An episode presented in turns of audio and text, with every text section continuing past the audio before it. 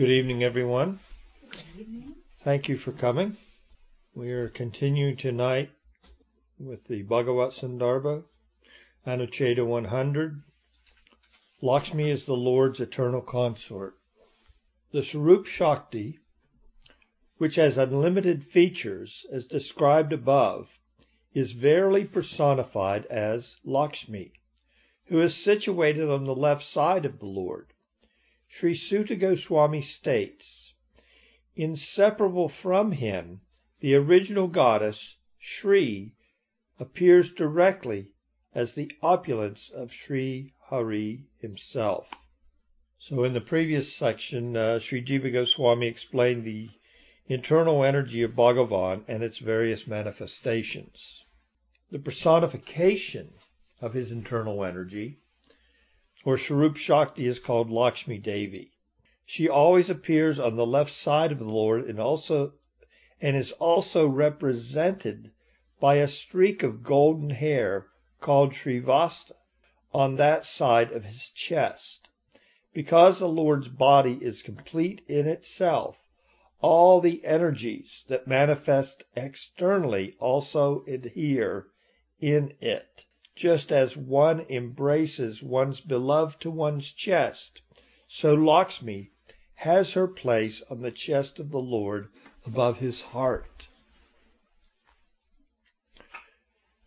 Uh, Srila Jiva Goswami uh, now uses uh, the an explanation for the uh, Praman verse of this Anuccheda, which is from the 12th canto, we just read, um, he uses the commentary of Sridhar Swami. So Sridhar Swami comments, Shri is inseparable, anapayani, from the Lord, for she is his potency. The reason for her inseparability is that she is directly of the Lord himself or in other words, because she is non-different from the Lord's own Swarup due to the conscious nature, Chidrupa, of his Swarup. The word directly, saksat, saksat, implies that she is not the external energy Maya, which is described in verses such as Maya, out of shame, is unable to stand before the Lord. So Lakshmi has two manifestations, as pointed out uh, before. And Sridhar Swami, in his explanation of this verse, makes it clear that the manifestation of Lakshmi that's being referred to in the Praman verse from the uh, 12th canto, inseparable from him, the original goddess, Sri, meaning the original goddess, uh, appears directly as the opulence of Sri Hari himself. So this was covered in the last Anuccheda, and we'll just proceed along. I'm going to read from the commentary now of Satyanarayan Das. Sri accompanies the Lord whenever he appears in the material world. Thus, she is called Anapayani, inseparable. According to the mood and pastimes of Sri Vishnu, Lakshmi takes a corresponding mood. So there'll be different manifestations of Lakshmi according to the manifestation that Vishnu takes. Lakshmi is different from Maya, the external energy, who is too shy to appear before him and shows, so serves the Lord at a distance. Then he goes on to say the flower garland Vanamala on his body is a representation of Maya, the external Maya. Since it is external to the Lord, to the Lord's body, and thus indicates her external nature. Then he goes on to say, well, an objection could be raised. If Lakshmi is the Swarup Shakti of Bhagavan, and thus non-different from him, how is it that the Lord is called Lakshmi Pati? Or the husband of Lakshmi. Because if they're the same, then somebody could raise this objection. uh, because this is a, a terminology used for Bhagavan or Vishnu. The husband is different from the wife. One cannot be the husband of one's own self. Okay. Sri Jiva Goswami says that there is no actual difference. It is only figurative. Energy is subservient to the energetic source, just as the chaste wife is surrendered to the husband in Vedic culture. It is in this sense that the Lord is called the husband. Now, we'll go back to Srila Jiva Goswami's Anuccheda, where he's going to give some various evidences regarding this Lakshmi. Lakshmi's inseparability from the Lord is further stated. The Paramatma, Hari, is the Lord and Sri is his energy. The goddess Sri has been described as Prakriti and Lord Keshava as Purusha. She is never without Sri Vishnu, and he is never without the lotus-born goddess. Then from the Vishnu Purana, Sri is the eternal mother of the universe, inseparable Anapayani from Sri Vishnu. O best of the twice born, just as Sri Vishnu is all pervading, so too is Sri. So Lakshmi is as all pervading as the personality of Godhead. And from the Vishnu Purana, another verse, in this way, just as Janardhan, the master of the universe and God of gods, descends into this world, so too does his assistant Shri. He goes on to quote two more verses. One's from the Skanda Purana, uh, confirming her transcendental nature. Prakriti, which is inert by nature, it is inferior, apara, imperishable, aksara, reality. It is the inferior, imperishable reality. Shri is the transcendental Prakriti, which is conscious and sheltered by Sri Vishnu. She is superior, imperishable, reality. Sri Hari is the embodiment of all auspicious qualities, and although he is beyond even this para aksara, he is known as the threefold imperishable reality encompassing apara, meaning his external potency, para, his internal energies, which are unlimited, and parata, realities, which is the fact that uh, he is above both apara, which is outside of the, the scope of his Swarup Shakti, para, which is, is, is his Swarup Shakti. He's above both of them. Therefore, Vishnu Purana also states, May the pure Sri Hari, whose energy Lakshmi is not influenced by the cosmic thread of time, which is divided into Kala, Kasta, Nimesha, and so on, be pleased with me. The Lord is pure and only figuratively is he called the husband of Lakshmi. May that Sri Vishnu, who is the self of all living beings, be pleased with me. But it, I mean, only figuratively called the husband of I knew that was going to come up. Let's go to the end of Anuccheda because Jiva Goswami does deal with that. All right, so let's go on. Now, Jiva Goswami uses commentary again by Sridhar Swami in regards to this last verse from the Vishnu Purana. Vishnu, well, actually, he says Vishnu Swami has also explained these verses. So that would mean referring to the all of the verses that he's just used as additional praman regarding the nature of Lakshmi.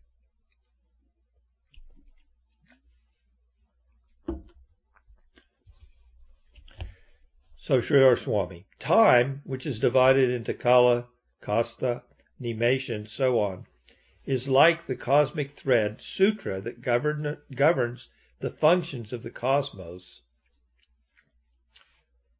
but the Lord's potency, Lakshmi, does not fall under its domain, which means that because she is non-different from the Swarup of the Lord, she never come, comes under the control of time. Therefore, being non-different from him, his pure Swarup, she is said to be the potency of the poor, of the pure. Objection. But if Lakshmi is non-different from the Swarup of the Lord, why is he referred to as the husband of Lakshmi? Again, same the same item is coming up again, being brought up this time by Sridhar Swami. This is answered in the second verse, beginning with the word prochite. The word parama is a compound made up of para, transcendental, and ma, the goddess of fortune. It is, and it refers to Lakshmi. Her controller, Isha, is Sri Vishnu, Parameshwar. Therefore he is pure, Suddha, meaning one without a second. He is figuratively called the husband of Lakshmi in order to convey distinction. The second pronoun yat, that which, is used to indicate that this is a well-known fact. Here ends Sridhar Swami's comments. With this intention alone, Sri Brahma prayed in the third canto, so that I may not be contaminated by my work, even as I create this universe, which is a display of his power. May the Lord who fulfills the wishes of those who take refuge in him engage my mind in the pastimes he performs, manifesting many virtues while appearing with his personal potency Rama. Therefore, when it is stated in the description of Lord Nrsingadev's appearance that Lakshmi had never seen or heard, heard of such a form, it should be understood to, the, to be the result of bewilderment. Lakshmi was personally requested, this is from the seventh canto of the Bhagavatam, by the gods to approach the Lord. Seeing that most wondrous form, she dared not go near him, since she had neither seen nor heard of anything like it before. So again, an objection could be raised. Well, if if Lakshmi never leaves the Lord, what then how could she be how would she be reluctant to go before this form of the Lord? That's going to be explained. Consequently, the explanation of the Anapayani Bhagavati verse has been shown to be appropriate. A little bit of discussion of this. So the Lord has energies. Those energies, just like He is, are fully conscious. And they can and do take personal forms outside of him or in a or additionally they're always in him. You can't say that the Lord's different potencies, his shaktis, are independent of his being, but they can take a personal form as a Shakti outside of him.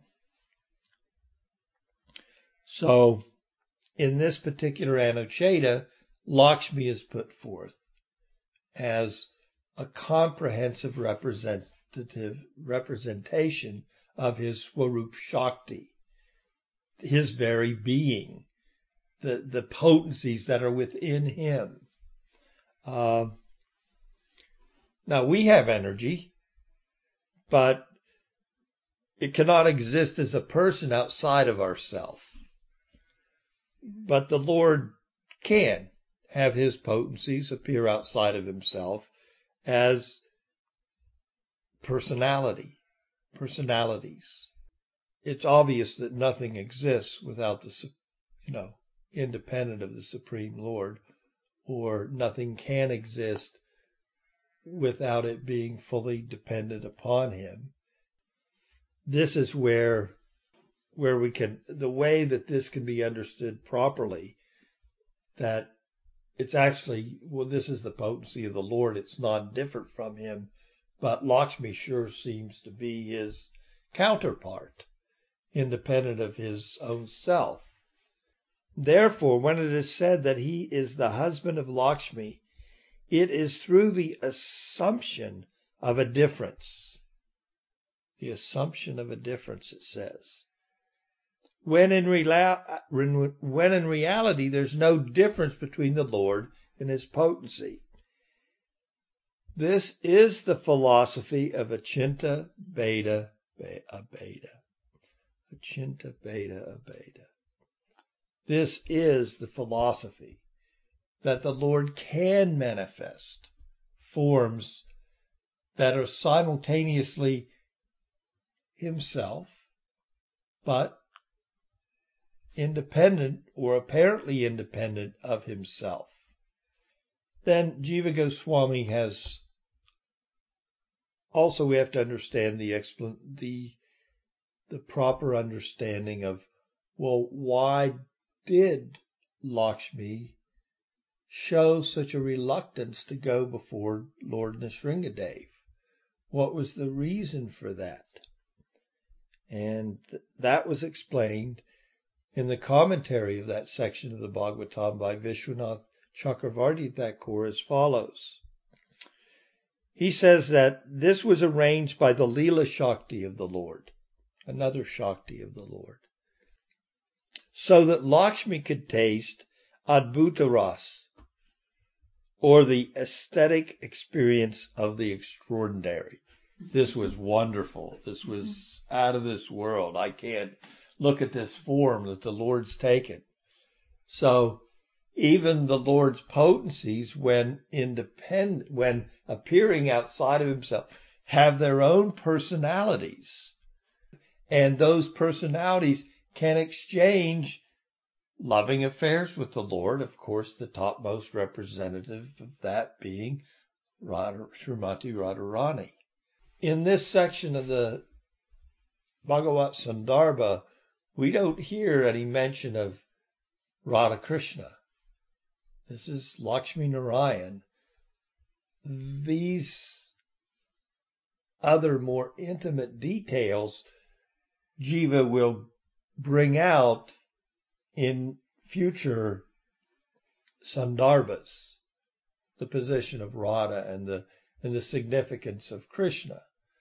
So we're just in the beginning, and we're in the Bhagavat Sandarbha. What he's dealt with here has mostly been uh, the nature of the Lord Himself in general, a general understanding of the Lord as Bhagavan, as in accordance with and also an understanding of, again, these beginning Anucchedas primarily deal with the Vedanti tat tatvavidas tatvam yaj janamadvayam brahmeti paramatmeti bhagavan iti subjite.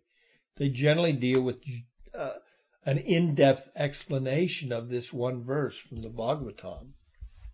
And we can see, although Brahman is the same supreme absolute truth without characteristics, still it was dealt with pretty extensively in this Bhagavat Sandarbha. I mean, it's it was naturally inferred that Bhagavan is the more complete conception because more information is there as to the Lord's different potencies. Whereas Brahman is seen as, well, it can't have anything that would be um, an upadhi. So, why did Lakshmi not recognize, had never seen, was in wonder?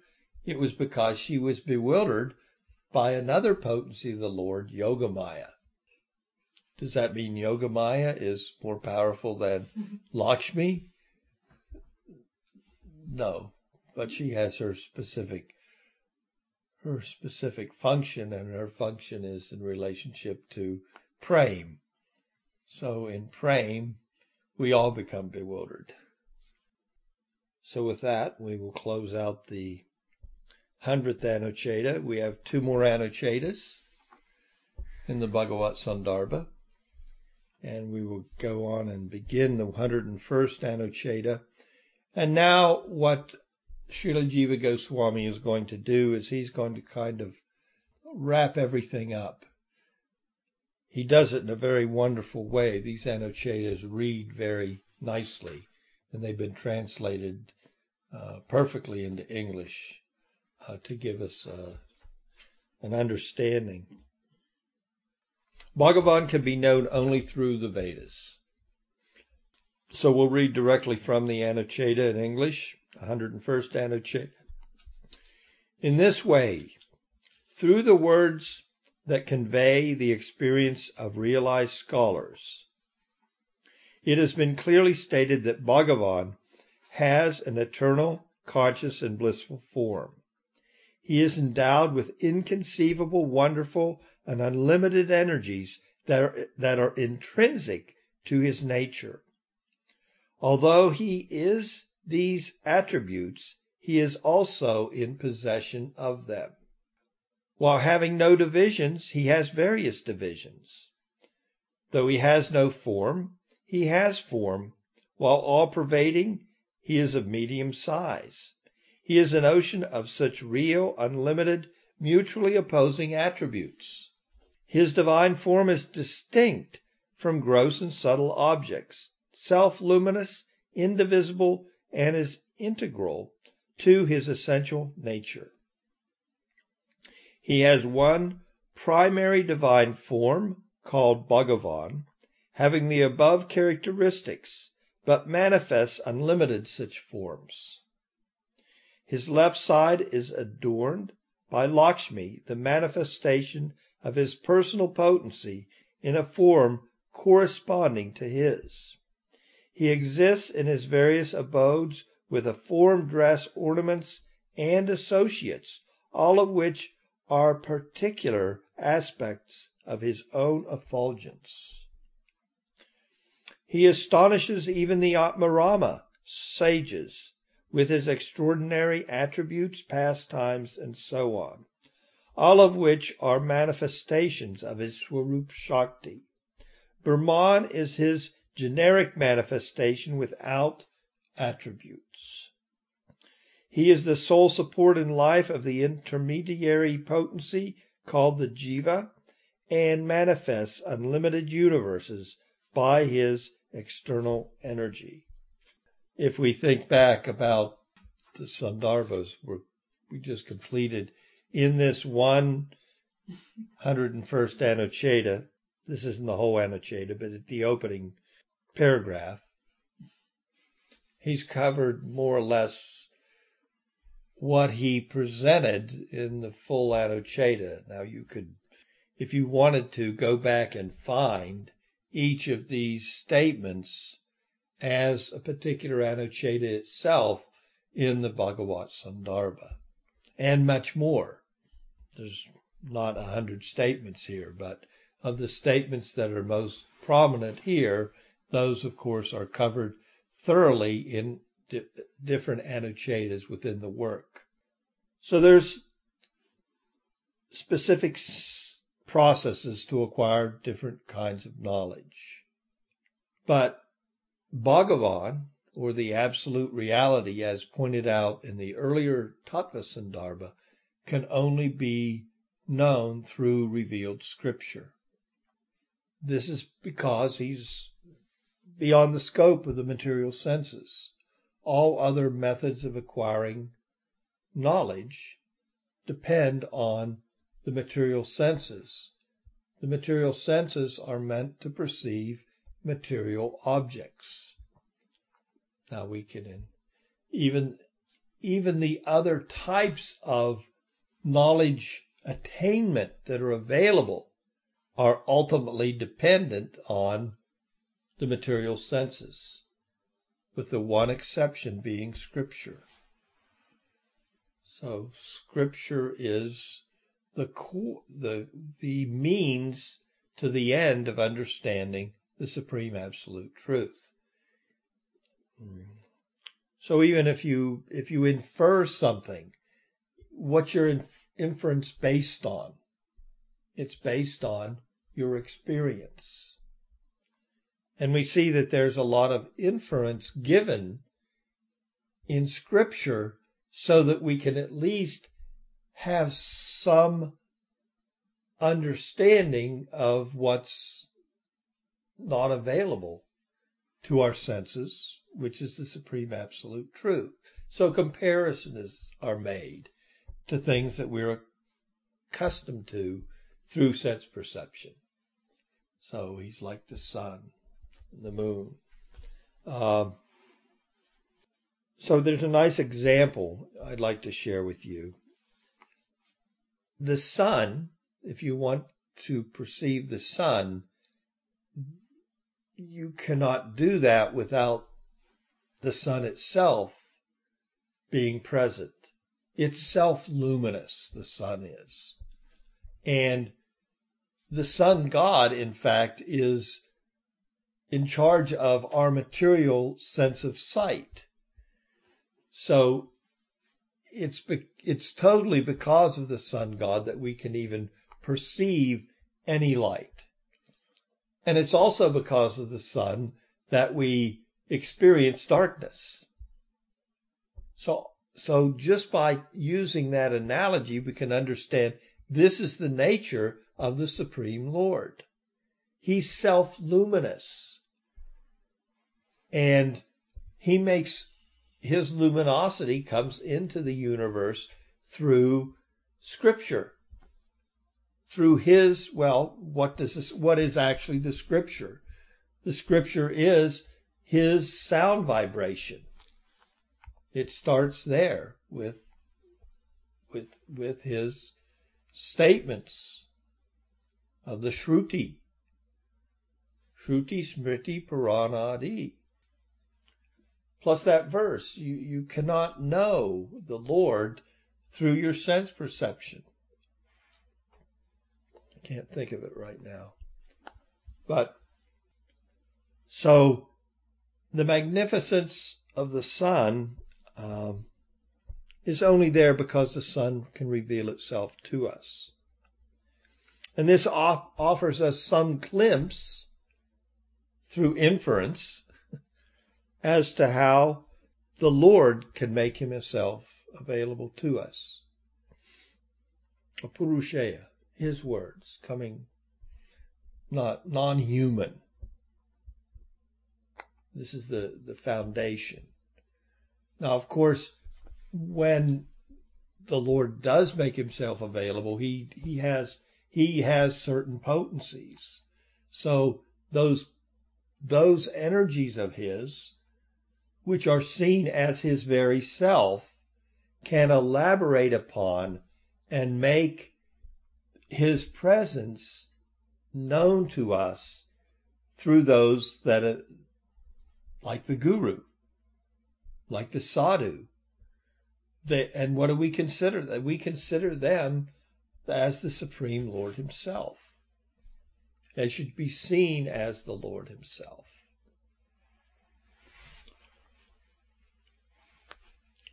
So the Anuccheda goes on to explain a little bit more about this.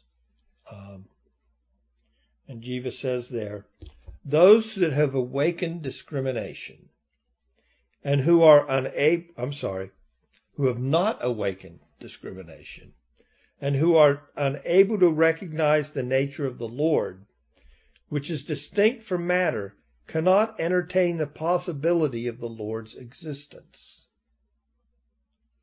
So there requires a little discrimination even to enter into an appreciation of the fact that there is a transcendent supreme personality, supreme absolute truth, um, which is beyond the pur- purview of sense perception. There has to be a bit of discrimination there, is what Jiva is saying. Which is distinct from matter. The nature of the Lord is distinct from matter cannot entertain the possibility of the Lord's existence. This is appropriate for them that have not developed discrimination. But to instill faith in those who wish to know, this explanation about the Lord has been tendered. In a single verse, the Shrutis explain that the Lord is imperceptible to the non-discriminating, but can be known exclusively through Vedic knowledge. Then Jiva goes to the 10th canto, 87th chapter, and quotes from the Shrutis. Remember, these prayers are spoken before the Lord. Well, he's he's in he's resting, Susupti, from manifesting the material universes, and they wake him up to to that possibility.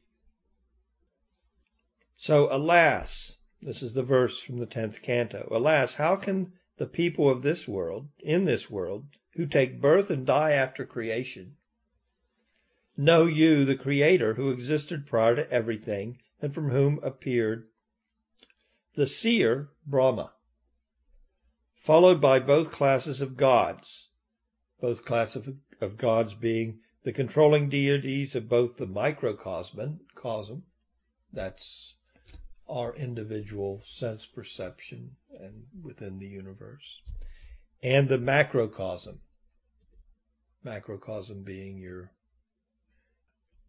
your predominating deities of the gunas of material nature, Brahma, Shiva, and Vishnu.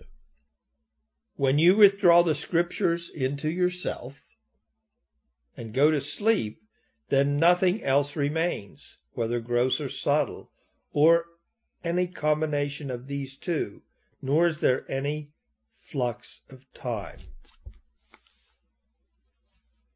So Jiva is going to give his own commentary on this verse. O oh my Lord, how can a person in this world who has taken birth and will die in these present times know you who existed prior to everything? Who was established before all this. Explaining the reason behind the Lord's being primeval and the recentness of others, the Shrutis point at, to the lack of any means for acquiring knowledge about him by saying, from whom appear the seer, followed by both classes of gods. From you alone, the seer, Rishi, original Rishi being Brahma, of course, um, Brahma was born. And both the Adhyatmika and Adhidaivika gods come after Brahma. Adhyatmika here should be understood as the gods who preside over the microcosm, or all the functions related to individual embodiment. Therefore, all created beings are of recent appearance. So, we've heard a, a uh, the question raised, how can we know our Father? It's not possible. There's no, we have within our own abilities, no possibility of knowing who our Father is without valid information, huh? Will that be any test?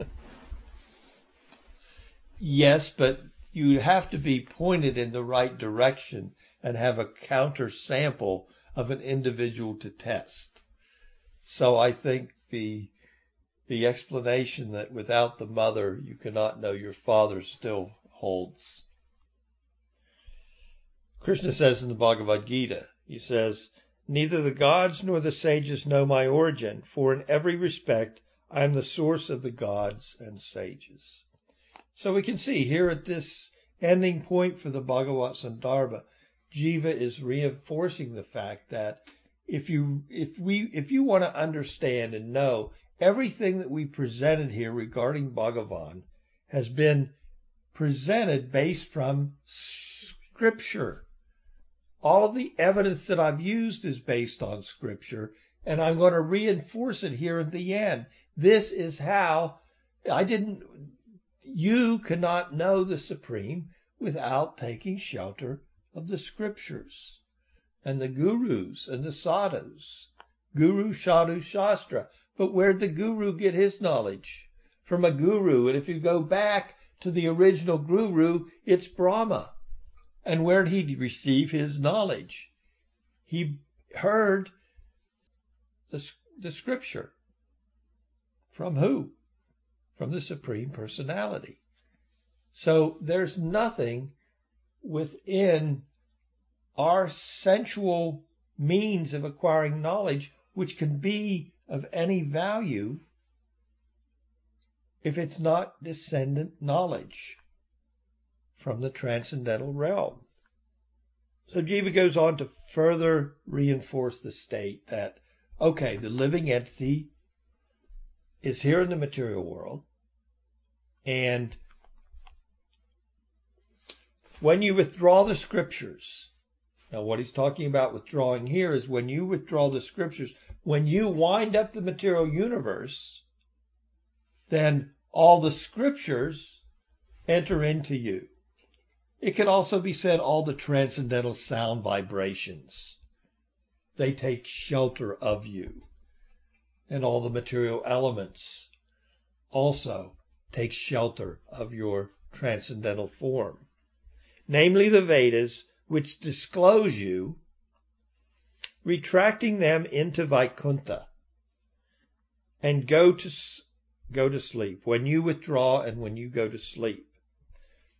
When you withdraw your vision from the material creation, at that time the living beings who sleep in response to your cosmic sleep have no means to acquire knowledge. There's the scriptures have entered into you. The jivas no longer have a means, and they're also not conscious at that time.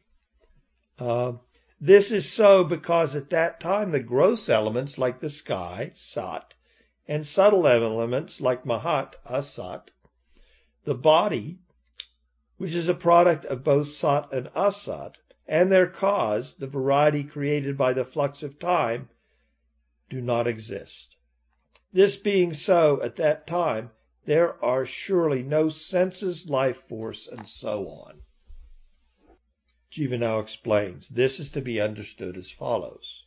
During the period of creation, the living beings do not have the capacity to ascertain the knowledge of Bhagavan promulgated by the Vedas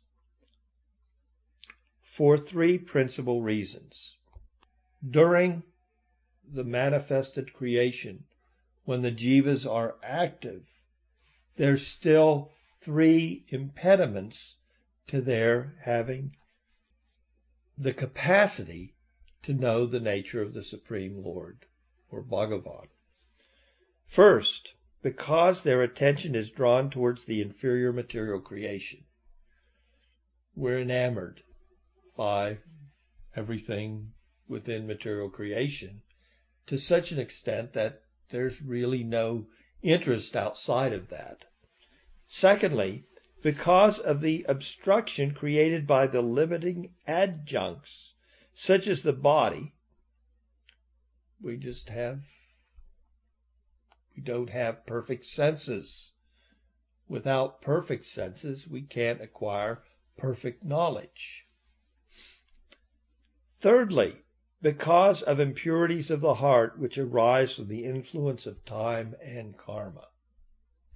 On the other hand, although there are not many obstructions between you and the jivas at the time of total dissolution, I mean, we're pretty close to the Lord then. We're not the external energy where it's it's wrapped up. So, well, could we know him then?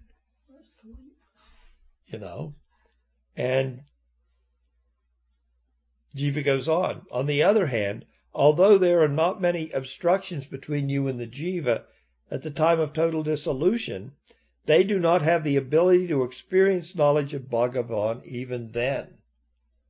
because of the absence of any means to do so, such as the Vedas, because they're unmanifest at that time. And the living beings are absorbed in the deep sleep of great ignorance. So I'm just going to go ahead and we're nearing the near the end of this Anuccheda. I'm going to go ahead and read the rest of it. In this regard, the following Shrutis are relevant. You do not know him who created this world. That other is situated within you. So these are just different quotes from various Upanishads. Words along with the mind turn away, being unable to reach him. Also, what comes to mind is Ata Sri Krishna Namadi Nabhaved Graham Indriya. We can't approach the Supreme Lord with these material indriyas or senses. Who really knows who spoke this knowledge? Who knows how and from whom this creation appeared? The gods were born after the creation. Therefore, who knows him from whom it occurred? So, in the next Anuccheda, uh, Jiva will conclude the Bhagavat Sandarbha. It's a long Anuccheda, and the the a short title for it could be that Bhagavan can be realized through devotion alone. So we can have knowledge. Jiva has just pointed out we can have knowledge of Bhagavan only through the Veda. And we can have revelation or a realization of that knowledge only through devotion. So that in that way, that knowledge is available. So, there are any questions? All right, we'll stop there. All right, thank you so much for your association.